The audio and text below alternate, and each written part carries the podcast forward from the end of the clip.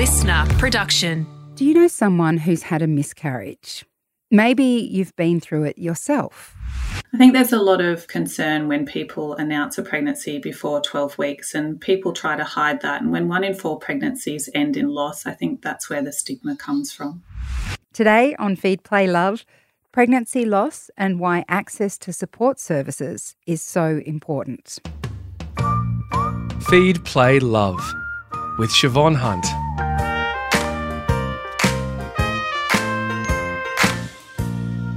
Falling pregnant can be a time of great excitement and anticipation. But, of course, things don't always go according to plan.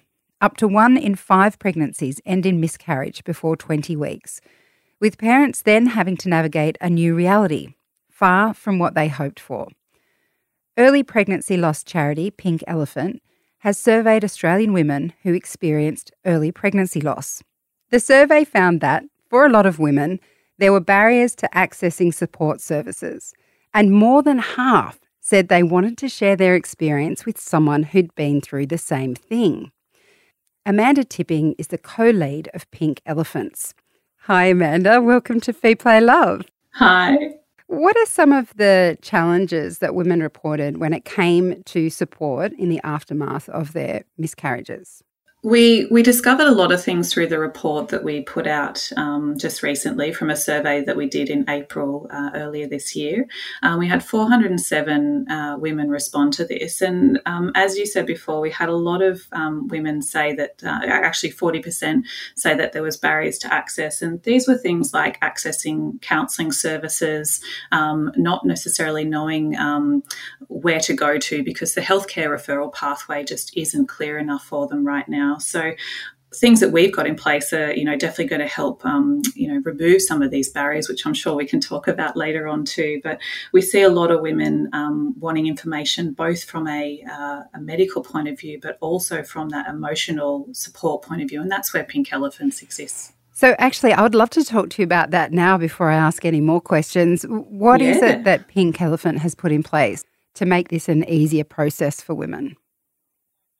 Before this report came out, we actually uh, put in place a new bereavement support program, which our wonderful counsellor takes a, a, small group of women through a six week online program um, and incorporates information around skill building and mindfulness as well.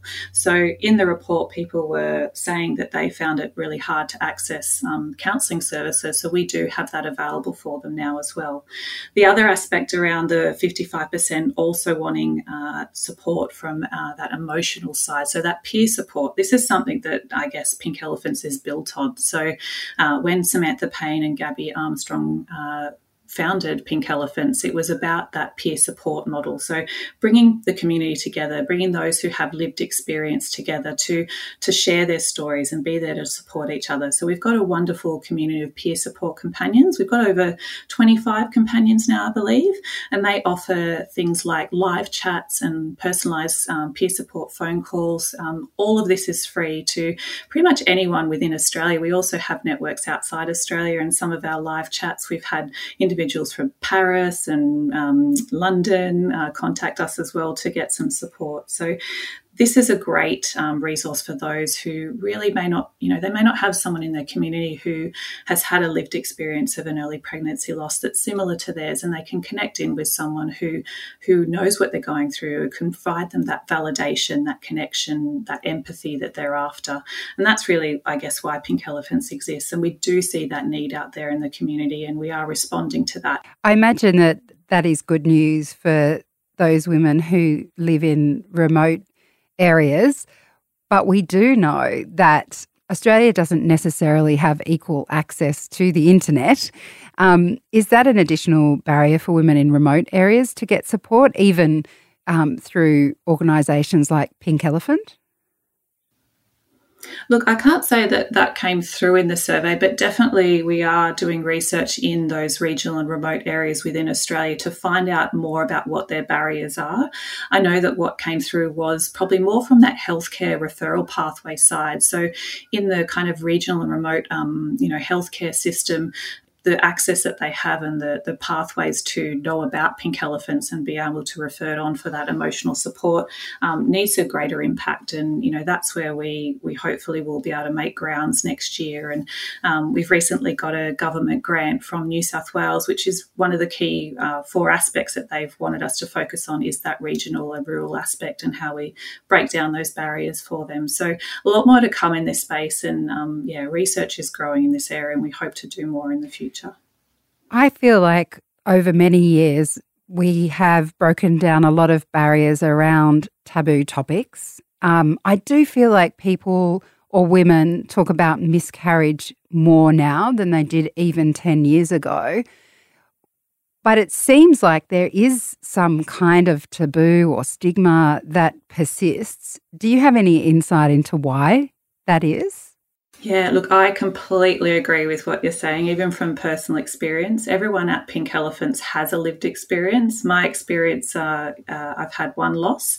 I actually had to terminate for medical reasons due to severe, severe spina bifida uh, back in 2016. And I can tell you from back then to where we are now and the conversations that are had is so much greater, but there is always more to do.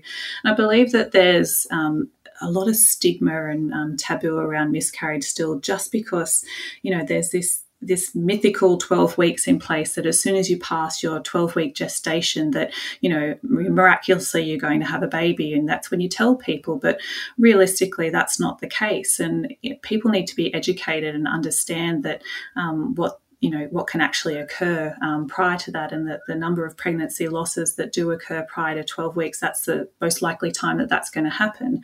So yeah we just need to i guess um, have conversations like these. And we find that uh, once people open up and talk about it, that helps others talk about it. Uh, I know that, you know, from the workplace support program that Pink Elephants offers, we run a lot of panel sessions with uh, employees across Australia. We support over 150,000 employees, and we get to go into these organisations and talk to them about early pregnancy loss and raise awareness. And we generally get someone with a lived experience to come on that panel discussion. And you'll find find that once they start opening up the conversation, the amount of um, contact and support that they get that flows on from that is just absolutely beautiful and really incredible how um, that can really change within a workplace as well. So it's not just, I guess, outside in the community, it's within workplaces. It's, you know, it's family, friends, colleagues, everyone just needs to get on board and I guess be lean into the conversation as we say. One of the things that comes up for me when you say that is we're talking about miscarriage and helping women feel comfortable to talk about their experiences. It feels to me that one of the barriers to that for women is other people's responses. So, those who don't have a lived experience, the friends and the family that you're talking about bringing on board, they're the ones that maybe aren't responding as well as they could. Is that part of what we need to do? Is educate those who haven't been through this kind of loss on how they can actually respond to it. You can't see me nodding right now, but um, that's a big area of focus for us as well. So, um, within the community and within workplaces that we work with, we do see a lot of the uh, conversation come from, for example, in the workplace, from people leaders wanting to know what to say and what not to say because they themselves haven't had a, a, lived experience of an early pregnancy loss, but they've got someone within their team. And we do have a lot of people um, through our live chat, especially that are um, partners or friends or colleagues of someone someone contacting us saying, actually don't know what to say or how to, you know, even respond. So we always um, say that it's better to say something than nothing at all. But please, please, please don't lead with an at least statement. So, you know, at the moment it's uh, October and it's uh, Pregnancy and Infant Loss Awareness Month, and we're doing a big campaign which we've seen a lot of traction with in the wider community um, to educate people to, to not use those words at least.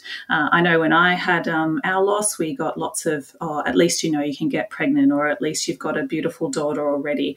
You know, this just minimizes the, you know, what you've just been through, and it's, um, you know, really disheartening. And we we're there to validate, not to kind of take away that experience of um, what's just occurred. So, really, it is, um, you know, it's not just the the women going through it, but it is, it is such a wider education piece for everyone out there, um, whether you've been through one or not, or know somebody, just to really even start the education, you know, down at a school level to, you know, not paint this pretty picture of a you know you you leave you fall you know fall in love get married have a baby and you know you've got this beautiful career and things that are inside your control. Sometimes things aren't inside your control and miscarriage is one of them. It, it can happen and it doesn't discriminate I want to bring in Sarah Heatherall now. Sarah, you experienced a miscarriage during COVID. Did you get any of those at least comments? First, thanks for having me on. And absolutely, um, even just hearing Amanda say those makes me cringe. I had the at least you went further along, like other people that I know. At least you know you can fall pregnant. Um, at least you worked it out earlier and you could opt in for the surgery, the D&C, rather than having a natural miscarriage, you name it. And those really hurt and like a kick to the gut almost. Mm. And I imagine if this happened during COVID, that must have been incredibly challenging as well. Um, yeah, so I guess the last two years for everybody uh, hasn't been great, but I just feel like my husband and I haven't had a chance to have a break following two years of lockdown and now the miscarriage. Um, yeah, it was not it was not a great time, and obviously because people are still um, getting out in the community, we didn't have a lot of people to be able to contact and touch base with, and I found too there wasn't a whole lot of support, and that's exactly why I reached out um, to Pink Elephants. So you were put in touch with Pink Elephants and with other women who'd been through a miscarriage. How did that help being able to share your experience um, in terms of trying to deal with what had happened and, and maybe even move forward? I found Pink Elephants support group just through a simple Facebook um, search. It was that easy, and that's when I started connecting instantly with other women around Australia in the same boat as me or, or similar experiences. Um, in my experience, I've only so far experienced one loss. Other women have experienced multiple. That's when I found out about Marianne and her Pink Elephant Support Bereavement Program.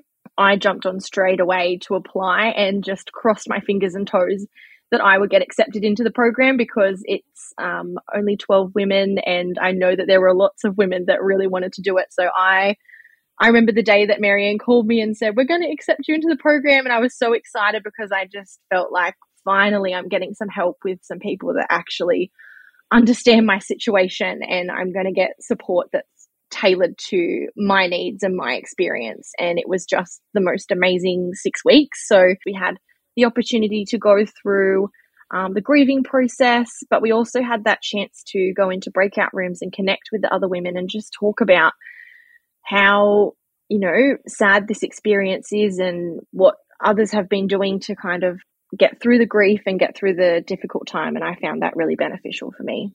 Amanda's already mentioned the the problematic 12 week mm-hmm. rule, the myth that surrounds that. What do you think about that idea that we don't announce our pregnancies until at least 12 weeks? I personally don't like that rule. Uh, my husband and I made the decision to tell parents and siblings um, at about our seven mark week because I made it very clear to them I've got a history of endometriosis, hypothyroidism, and celiac disease. So we didn't think that our pregnancy journey would be easy. And I said to my husband that I want these people to know and I want this support network around me in case something happens or we have, you know, go through a difficult pregnancy experience. So we made that call to let close family know very early on. I even let my employer know very early on, um, which I'm so glad that I did because then when things started to go downhill, I had those people to kind of touch base with, and I just had this massive support network around me. I did find it really hard to reach out then to friends um, that weren't aware of the situation because obviously we weren't going to tell them until after the 12 week mark. So I don't know how we'll do things differently, you know, if the time comes that we get our second chance, but I definitely don't like the 12 week rule.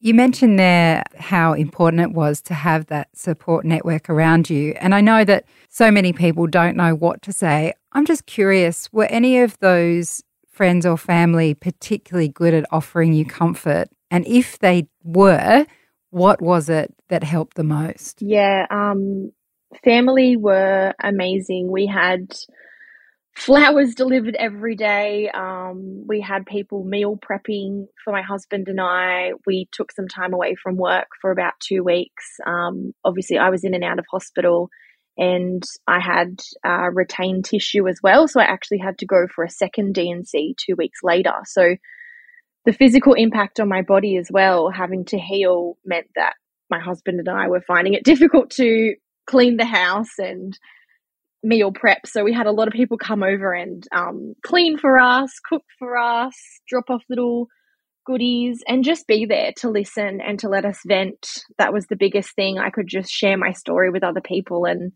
um, most people were pretty um, supportive about it and would just sit and listen and just offer their condolences, which was really great. Well, Sarah, thank you so much for sharing your story. I'm sorry for your loss. And Amanda, thank you for coming on and for all the work you do at Pink Elephants. Thank you. Thanks for your time today, ladies. Thank you very much. That's Amanda Tipping. She's a co lead of Pink Elephants. Sarah Hatherall is a proud Gamilaroi woman who's been through a miscarriage. Now, if you would like further information, we will put a link to Pink Elephants so you can access their support.